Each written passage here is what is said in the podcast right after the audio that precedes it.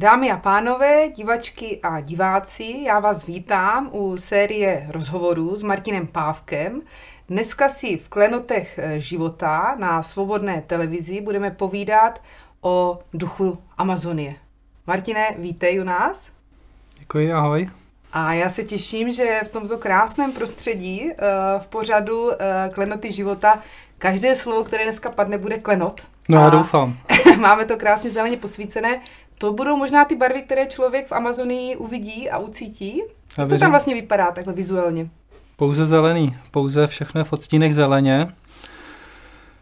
Třeba, kdo je tam, když je tam člověk poprvé, tak je hlavně překvapený, že tam je úplně všechno zelen, že tam málo kdy je nějaká barva, nějaký květ nebo tak. Všichni mm-hmm. si představují, že jsou to jako barevné tropy, ale opak je pravdu, je to tam velice zelený vždycky. Takže já jsem byl takhle malinko jako zklamaný, ale ve výsledku potom těch odstínů je tam víc a je to prostě léčivá barva, léčivý prostředí. Mm-hmm. A ty už dlouhé roky uh, provázíš expedice do Peru, ale i do dalších míst. Tak uh, jestli můžeš říct, v kterých měsících třeba nejlépe vyrazit do Peru? Tak obecně mimo období dešťů, že? tak to je prosinec, leden, únor. Eh, březen ještě se to často táhne ty deště, ale tak nějak od dubna dál, jako oficiálně tyhle země mají sezonu od května dál do podzimu. Takže to je ideální. No opravdu, když je období dešťů, byl jsem tam několikrát, tak člověk neudělá skoro nic, protože opravdu každý den prší jako pravidelně. No. Mhm.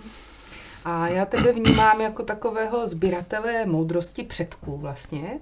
A tady tou činností uh, myslím, že se právě velmi dobře dostáváš k tomu duchu té Amazonie. Tak uh, jak bys uh, třeba popsal tu tvoji práci, protože člověk, aby to vlastně všechno zvládal, tak musí mít určitě dobré organizační schopnosti, musí být vizionář. Takže co třeba takový uh, úspěšný sběratel moudrosti předků by měl být za předpoklady a co to obnáší vlastně žít s tímto způsobem? No, není to nějak náročný, ale je to být určitě ve správný čas na správném místě, takže třeba kromě nějakých uh, místních uh, jako cestovních a organizačních věcí, to je jako dobrý mít, jenže úplně nejdůležitější za mě je vědět, jako kdy mám vyrazit a kam, což třeba taky mám nějakou eh, cestu do Peru, že občas tam dělám jako výpravu že pro lidi, ale eh, kromě výprav pro lidi já potom jedu vlastně sbírat tyhle ty věci, aby jsme měli o čem mluvit eh, do akcí, do přednášek a hlavně nějakým způsobem pro moji duši. Takže vlastně já vždycky jedu na takový jako mm, místa, které mě táhnou, Určitě musí proběhnout i nějaká scháňka po informacích, ale někdy jedu taky jenom jako směrem, co mě tam potká, zkrátka, což je taky jako ideální, protože vždycky tě potká jako dobrý, když jedeš s nějakým dobrým úmyslem. No, takže já jsem si oskoušel, že aby ten duch Amazonie, který si zmínila, aby se zkrátka projevil, tak se musí otevřít eh, jako pole, nebo budu to nazývat otevření prostoru, otevření pole. No aby k tomu došlo, tak člověk tam musí být uh, s dobrým úmyslem, hlavně ve správný čas na nějakých správných místech. To znamená, uh, jde o to potkat jakoby určitý lidi, kteří mě nasměrují dál, nebo zkrátka prožít v určitý čas uh, nějaký zážitek nebo spojení s místem, který v tu danou chvíli má nějakým způsobem otevřený portál nebo eh, otevřen že proudění ty energie, nebo je to aktivovan. Zažil jsem mnohokrát, že třeba v fandách na megalitických stavbách, jsem tam byl buď sám nebo s lidma, a neproběhlo vlastně uh, úplně to, co jsem čekal. Jo, že prostě tam přijdeme, tady je ta Intivatana, centrum světla, jakoby úplně to všechno, kde, má, kde, kde to má být jako něčím velice zajímavý, přitažlivý, nebo kde má člověk uh, naladit nějaký trošku změný stav vědomí nebo spojení s tou zemí nebo s předkama a vlastně třeba na tom místě se to v tu dobu vůbec nestalo a stalo se to v oku zdálně, v kousek jako v přírodě, i bez těch kamenů, protože to pole je obrovský, že jo, vždycky hmm. těch, těch míst. Takže vlastně jsem si uvědomil, že uh, nesmí to být nějak tlačený, musí to být bez nějakého očekávání, člověk musí být jako uvolněný a pak ty věci se otvírají jedna za druhou. No, takže pro mě je tohle priorita. A pak organizační a ptáce a jazyk samozřejmě k tomu patří. Mm-hmm. Takže otevření vlastního srdce, pole vědomí, to je asi ten Otevření té vlastní cesty, no, mm-hmm. úplně, mm-hmm. jo. A potom taky ta čistota úmyslu a potom uh, si zajímavě zmínil i to, že vlastně záleží také na hospodaření s tím místem. Určitě, na Že teda některé místa uh, posvátná na planetě mohou být velmi bohatá, ale vlastně třeba nevhodným hospodařením v tom místě se může to pole jaksi zanést, že jo, a ten hmm, člověk si tam teda už nenazbírá tolik. A ta Amazonie je obrovská oblast, takže asi nebudeme se bavit o nějakých číslech, ale jenom abys přiblížil možná divákům, my jsme opravdu z té malé České republiky, takže ji přejedeme že jo, během jednoho, dvou dní. Takže jak obrovská je to vlastně oblast ta Amazonie? No tak eh, to, co já hovořím, tak je to třeba jenom peruánská část, nebo ekvádorská, nebo bolívejská. Tak úplně hrubým odhadem v peruánské Amazonii tam by se vešlo asi tak pět českých republik, řekl bych, no, možná víc, jenom hrubým odhadem. Eh, jde o to, že stejně, i když ty místa jsou obrovský, tak nejsou dostupný většinou. Je to jenom pod tocích jako řek. Mm-hmm. Po zemi skoro nikde to nejde. No, takže eh, oblast je to gigantická. Eh, pak k tomu patří samozřejmě i ty Andy a další regiony jako hory v poušti nebo poušť mm-hmm. samotná. No, mm-hmm. to hodně. Takže co se týče asi těch silových míst, které vychází z té matky země a z toho, co nám nabízí, v rámci toho bohatství jejího, tak už si zmínil hory, zmínil si řeky, zmínil si megalitické stavby. Hmm. Jaká další ještě silová místa v té Amazonii člověk no, může najít? Když jsem vlastně zmínil to pole, který se má otevřít, tak tohle to vnímám u starých indiánů. Tam opravdu zažít jako starou dimenzi je přesně to, co jsem hmm. si vždycky přál. Takže jako hodně lidí se třeba ptá, jako co mě tam jako táhlo, nebo proč. Já vždycky říkám, nevím, mám to sobě naprogramovan, prostě to hmm. potřebuji dělat. Ale uh, to, co mě tam konkrétně táhne, úplně co je jako hmatatelný, je zažít uh, úplnou svobodu, aspoň po tu dobu, co, mhm. jsou, co jsem tam, mm. úplnou svobodu ve světě, který je přirozený, který je přírodní, který má přírodní zákonitosti, který má kosmické zákonitosti, mm. kde zkrátka ten životní řád není ničím jako vychýlený ze své osy, jako je tady eh, v tom Matrixu těch západních mm. kultur. A Teď vlastně eh, to, co je velice důležitý, jak člověk třeba potká, že teda je na tom správném místě.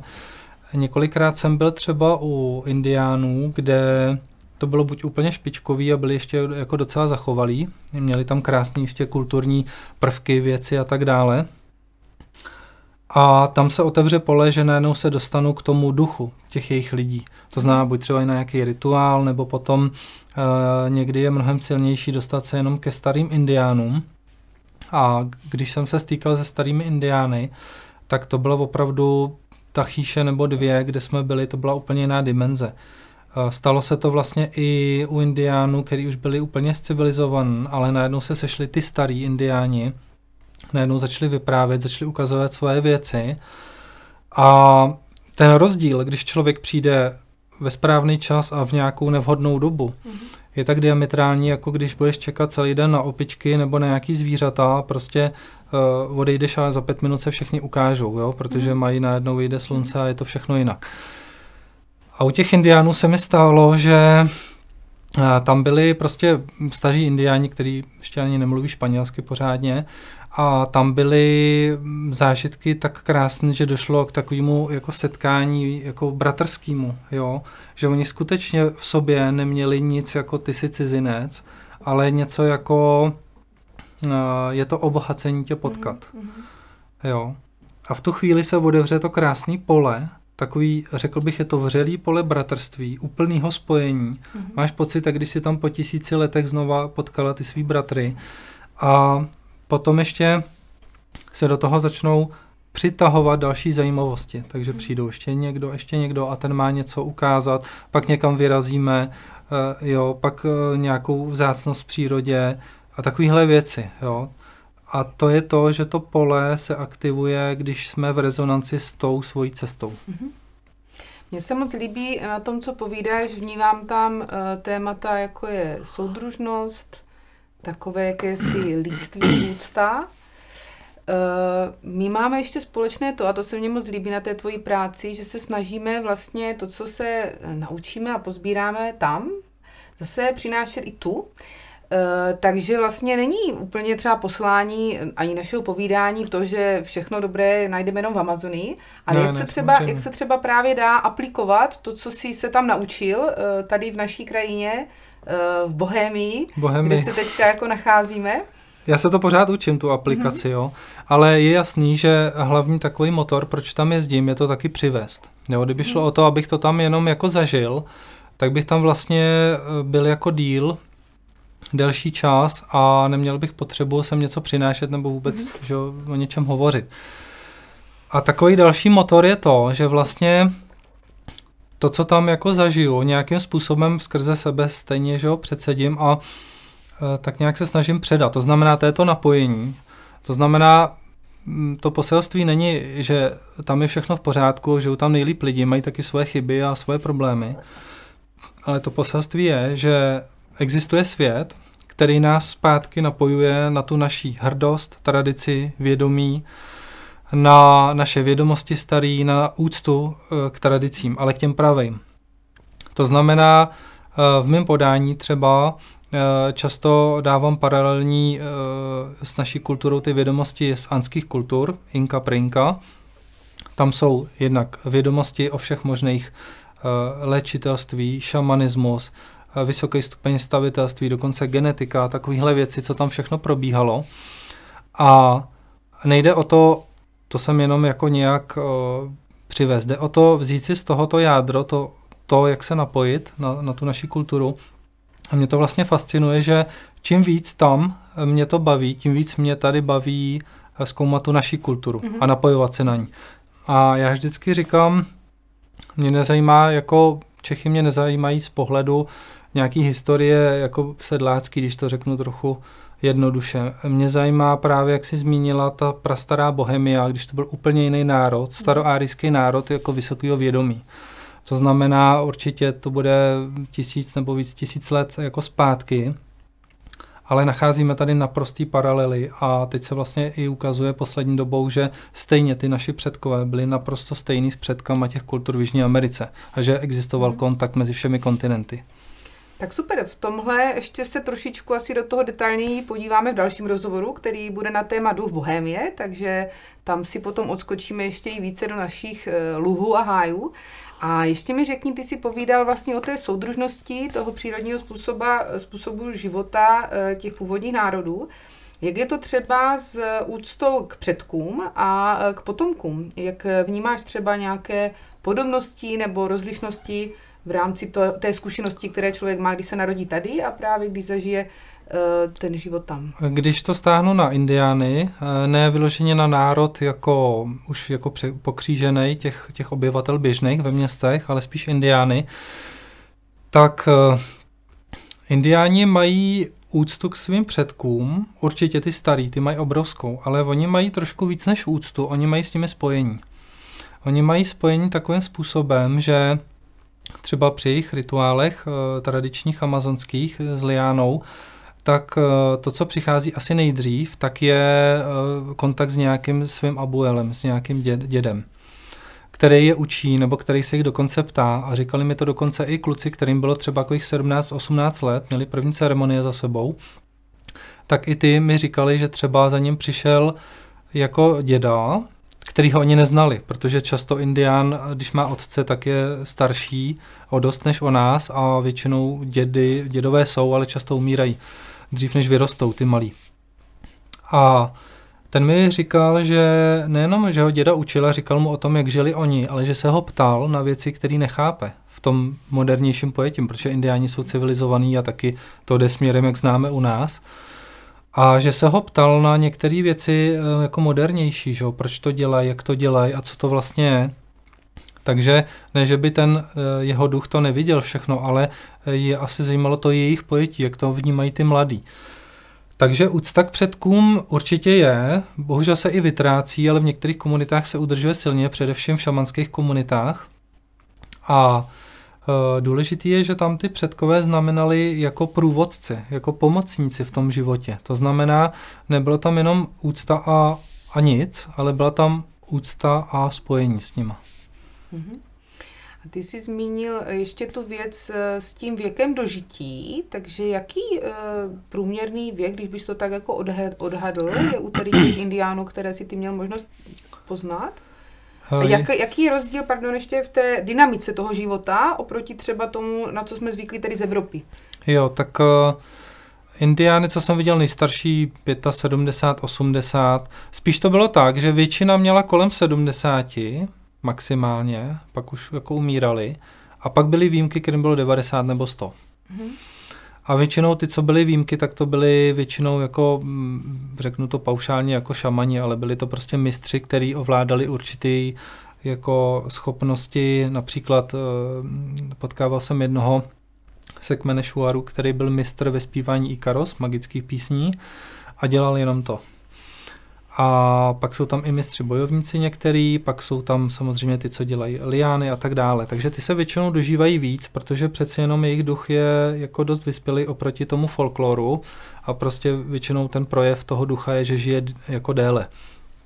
A to pojetí je, že jakýkoliv nejstarší indián je mezi všemi, je i mezi mladýma, mezi, mezi staršíma, mezi střední vrstvou a normálně se podílí na všech eh, každodenních jako pracech. Dokonce naposledy, když jsem byl u Šuaru, tak eh, jeden starý indián mi pletl tu jejich tradiční tašku, která se vlastně háčkuje, ona se neplete, ona se háčkuje z takového speciálního vláka palmy. A ten indián byl poměrně chudej a nemohoucí a háčkoval to v leže. Jo. Hmm. Pak se občas jako posadil, ale když už neměl sílu, tak zase ležel. Jo. Takže úplně do posledního dechu je každý začleněný. Nikdy se nevyčlení z toho, že by byl špatný, nebo že ho nechtějí vidět, nebo už je starý. Nic takového. Vždycky je mezi rodinou. To je taky zajímavé, eh, co jsi zmínil, to se vlastně ví o těch indiánských kulturách, že uh, ti lidé vyvíjejí hodně různých aktivit uh, během toho života, že? Tak uh, co jsou třeba tady ty, můžeme říct, život udržující aktivity, které oni denodenně vykonávají a které třeba nás už tady v tom našem pohodlném životě nenapadne vykonávat? Mm, no tak uh, oni tím, že žijou v těch chýších, v podstatě žijou venku, že? protože chýše to je, to je prostě, to ani není dům. Takže oni mají výhodu, že člověk je pořád konfrontovaný s tou přírodou a s tím přežitím, takže on se o sebe musí starat. Nepřijde nic jako, že už člověk může jenom sedět nebo ležet, aniž by něco musel udělat. Takže ten jeho duch pořád je stimulovaný do nějaké aktivity. Další věc je, že teda žijou v čisté přírodě, ty eh, dál od civilizace, takže eh, vlastně mají dostatek prány, energie, všeho možného, jídla až tolik nemají, ale prostě eh, ty živoucí energie mají dost. No a potom no, tohle je jejich zkrátka jako aktivita. Já si myslím osobně, jako, že když v hlavě nevypnou, že něco nemusí, tak prostě musí. Mm-hmm. Jo, takže žijou, dokud to jde. A když to nejde, třeba jsem neviděl ani jednou indiána, který by nic nemohl a jenom by ležel a nic. Jo, prostě vždycky se mohl hejbat, vždycky se o sebe postaral. Takže co se týče těch eh, činností nějakých rukotvorných, nějakých výrobků, které třeba ty na políčko, vozíš, tak... Mhm. Na políčko chodí pořád, mm-hmm. jo. Samozřejmě tyhle ty rukodělné věci to dělají určitý specialisti, tu artesany takzvanou. To taky máme teď projekt eh, obnovy těchto tradic, tak něco jsem přivezl už. A co se týče toho přežití, tak prostě ve 4, v 5 hodin ráno, nehledě na věku, tak jdou na políčko, tam se postarají jako o zahradu, o plodiny, něco se berou a přijdou zpátky do chýše. Uh-huh. A co se týče těch výrobků, tady máme zrovna ukázku e, nějakého přívěsku. Jo, jo, Tedios. To je ale z hor, to je od horských kmenů Kečua. Uh-huh. Teď jsem teda mluvil o Amazony. Tohle to je uh, kámen serpentínu, který uh, vlastně stělesňuje takovýho bůžka, takový ochránce, který je v kultuře Kečua v uh, Kusku. A ještě mě moc zaujalo v tom tvém povídání, zmínil si mistra magických písní, mm-hmm. tak jestli třeba můžeš uh, promluvit málo o činnosti tady těch. No, jednoduše vždycky naše lidé jako označí, že někdo je šamán a tím to končí, ale to jméno tam neexistuje. Jako dneska už to taky znají, taky občas řeknou čamán, ale tam se jim říká jako maestro, a kromě toho, to je španělský. Oni mají třeba svoje vlastní názvy, jako třeba Avachon Shuar používá slovo uvišin, to znamená spíš jako kouzelník. A tyhle ty uh, bytosti, jsou to zkrátka bytosti, které dlouho dietovali a školili se, aby ovládali živly, aby ovládali přírodní síly. a ne každý dělá to samý. Takže potkal jsem třeba no, jednoho kluka, který byl čistě jako léčitel. Pak jsou eh, třeba můj starý přítel Indián jeden, tomu, jestli teda žije takému kolem 70 teď, tak eh, to byl starý ayahuasquero, ten dělal prostě liánu na tému a zároveň nebyl jako vyloženě léčitel. On ji prostě uměl připravovat a provázel nějakým způsobem ty rituály. Pak jsou další uh, jako druh šamana, který je jako spíš jako kouzelník, jako mák takovej. Pak jsou vyloženě léčitelé a tenhle ten, jak jsem zmínil, tak ten mistr, co umí zpívat i Ikaros, to je konkrétně kmen Avachonchuar. Teď mluvím spíš o nich. Je to sever uh, peruánský Amazonie a jich Ekvádoru. A uh, tyhle ty umí zpívat magické písně. Něco si to můžeme představit jako uh, síla manter, jako jsou mantry z z východu. A oni jdou sami do pralesa a tam zpívají tyhle ty písně, aby ovlivnili nějakou svoji životní cestu nebo životní cestu někoho jiného. Takovým klasickým případem je, že když chtějí nějakou novou lásku v partnerství, tak chodí zpívat. Takže eh, je to eh, takový jejich zvyk, že i někdo umí jenom ty písně zpívat a je v tom prostě nadietovaný a vyškolený. Mm-hmm. A my už to jako spojujeme, jako že to je šaman, ale oni mají určitý jako odnože toho. Mm-hmm. My jsme na začátku roku 2023 takže co tě letos čeká? Chystáš nějaké expedice? Jak to vnímáš ten rok? Jak se na něho připravuješ? Nebo jestli už začal dynamicky? Nebo jestli spíš eh, odpočíváš a sbíráš síly? Připravuji se na expedici, ta by měla proběhnout teda v březen, duben, květen, tak nějak bych jako byl uh, mimo Českou republiku. Uh, takže připravuji tam expedici nebo dvě, to se uvidí. A pro mě nový rok vlastně nezačal vůbec. Já jsem to vnímal jenom, že čtvrtletí 21. prosincem zkrátka odešlo, přišlo další a prostě pro mě nový rok není nic, spíš jako připravit se na další jakoby práci, rozvoj na nějaký činnosti, jako jo, ale ani jsem vlastně neslavil vůbec nějak jako ten nový rok nebo tohle. To, jde to úplně mimo mě, protože pokud bychom měli načít další tu moji branži, že o těch ztracených civilizací a, a té slavné minulosti, ty, ty královské doby opravdu před mnoha tisíci lety na těch všech kontinentech, tak uh, se taky dozvíme, že náš letopočet je falešný, není to vůbec takhle. A kdyby se jako nepočítalo se zrozením že Ježíše, který stejně bylo jinak posunutý, tak jsme ve věku několik tisíc let víc. Takže já tohle moc nevnímám. Spíš mě zajímá, jaký je skutečně rok. No, takže mm, no, tak nový rok.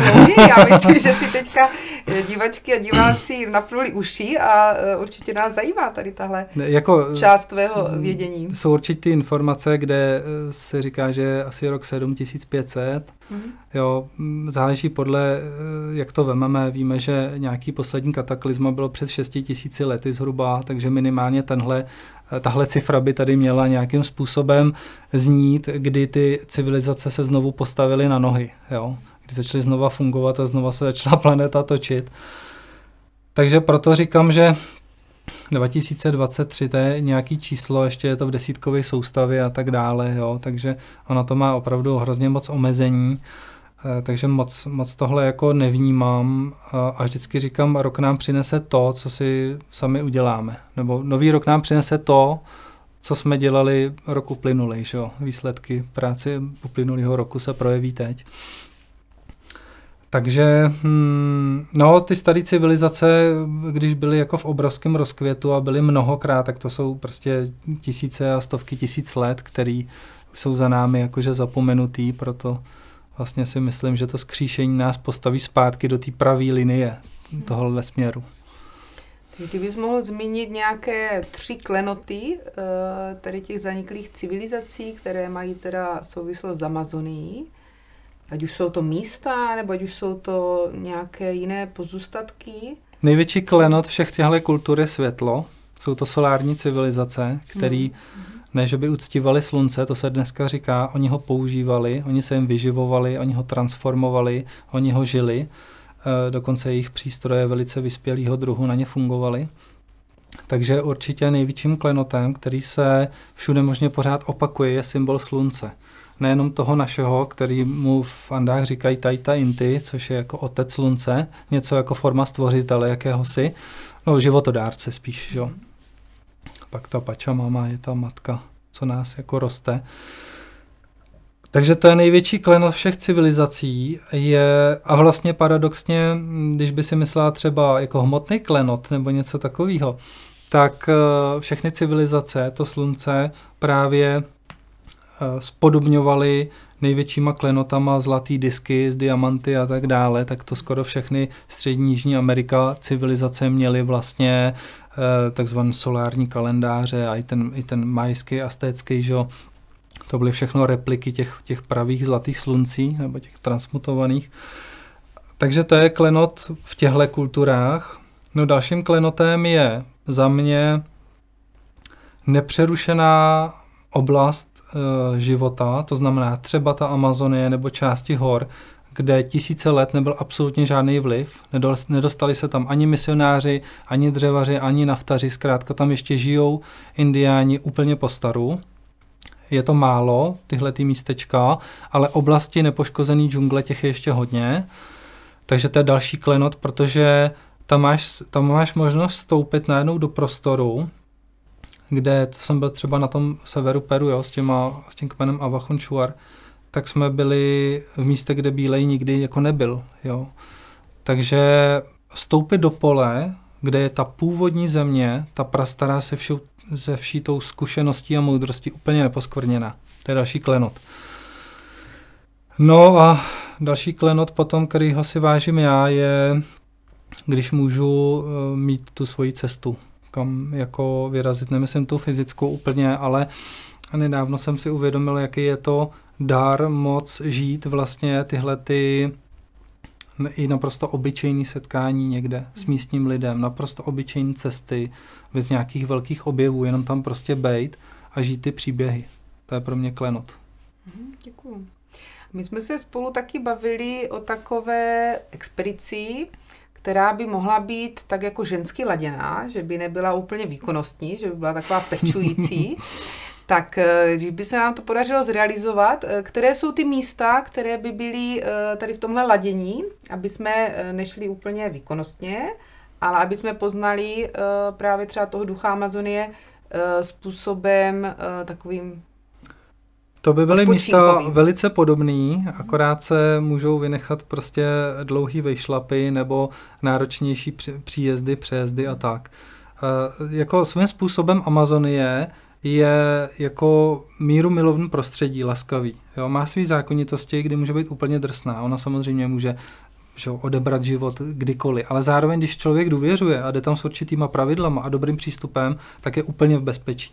Kor teda v nějakém místě, který už je připravený jako na ubytování a bydlení. Že? Takže ty místa by byly podobné, třeba řeknu nížiná džungle, taková trošku víc přátelská než horská, a potom eh, města v Andách samozřejmě a jejich okolí, to, to je jak zahrady, to je krásné, to, je, to je vyladěn. Takže za mě bych řekl, že ty místa jsou podobný, eh, jenom s jiným přístupem. Uh-huh. A možná poslední otázka. Eh, tady v této části bych se ještě chtěla zeptat.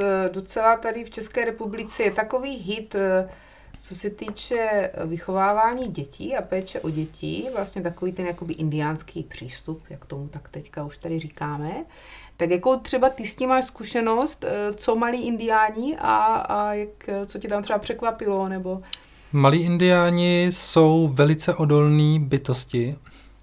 Nikdy jsem neviděl indiánský děti nějak jako brečet nebo něco si stěžovat, to vyloženě když už něco. Pár jsem jich ošetřoval jako zranění, při kterým ani necekli, ani když jsme dezinfikovali rány nebo tak. Načež jdou hned do bahna s tím znova. A e, jsou skladný, cestuje se s nimi velice často, nejenom indiáni, ale peruánci hodně e, cestují nebo z okolních zemí, úplně čerství děti a jede se hned. Takový velice odolný. Myslím si, že ta jejich genetika už je jako taková připravená na ten drsnější život a nikdy jsem u dětí neviděl nic, co by bylo podobné jako nějaký u nás těžování, kňučení, jo, to, to moc není. Jako. Na druhou stranu ty rodiče uh, nechávají je žít. Ono je to jednoduchý, že? protože všude je relativně bezpečno. Dítě se hledá, až když zmizí, kdyby někam uteklo do džungle. Ale pokud je ve vesnici, tak ať se válí, kde chce, tak jo. Takže vlastně ty děti mají naprostý minimum toho sekírování a učení. Jsou ponechaný prostě, ať si hrajou, ať objevují svět. Jasně. Tak možná ještě na závěr, jestli bys chtěl divačkám a divákům eh, něco popřát do toho roku 2023 a jestli mají třeba chutě eh, někde vidět v rámci České republiky, jestli bude možnost, jestli chystáš nějaké povídání veřejné nebo něco takového. Nějaké akce budou určitě, já to vždycky zmíním třeba na Facebooku nebo na stránkách, protože teď, jak je začátek ledna, tak je to v přípravách spíš. A eh, já vždycky přeju hm, hodně síly všude, jo. Eh, já nerad přeju takový ty povrchnosti, občas je to vyjmenovan, co všechno druhýmu přejeme, hodně lásky, hodně radosti, úspěchu, tohle a přitom víme, v jakém žijeme drsném prostředí. Jo. Tak bych spíš to přání změnil tak, že to nebude přání, ale spíš to bude takovej jako takový jenom jako vyjádření, že než abych vám to přál, tak pro vás, když můžu, udělám to dobrý. Hmm. Hmm, než vám to přát, aby se to nějak stalo. To jo, takže z mý, z mý teda pozice zase rád něco přivezu, nebo se něco stane, něco se udělá, nebo lidi vemu tam. Takže já mám radši příslip, radši pojďme něco udělat, než hmm. jenom přát. To je možná taky jeden z takových těch eh, božích zákonů tady v těch přirozených kulturách. Vlastně ta činnost eh, nejenom pro sebe, že, ale začínám vlastně tím celkem, a teprve potom eh, v té hierarchii obvykle se stupují k sobě, že jo. Hmm. Většinou je celek, eh, nějaká ta komunita, kmen nebo eh, širší jo, rodina, jo, jo, že? A teprve jo. potom vlastně pro sebe. A to je kodex u Inku, takhle. naopak ještě zatím. Jo. Inkové mají kodex takovýhle, že co se týče jako sociálního cítění a práce, tak se nejdřív podílí jako region, pak místní oblast a pak sou, soukromě. Přesně obráceně, než to je. Ale samozřejmě v rámci nějakého rozvoje osobní cesty to jde od sebe, že jo, zase. Mm-hmm. Tak Martine, já ti moc krát děkuji, že jsi udělal eh, na nás, na naše divačky a diváky čas, že jsi tady promluvil o duchu Amazonie a budu se moc těšit na cokoliv, co zase vytvoříš v tomto roce a děkuji ti za uh, tu moudrost, kterou tam sbíráš a vozíš námi sem a propojuješ nás všechny navzájem. Já děkuji taky za pozvání a děkuji za zájem.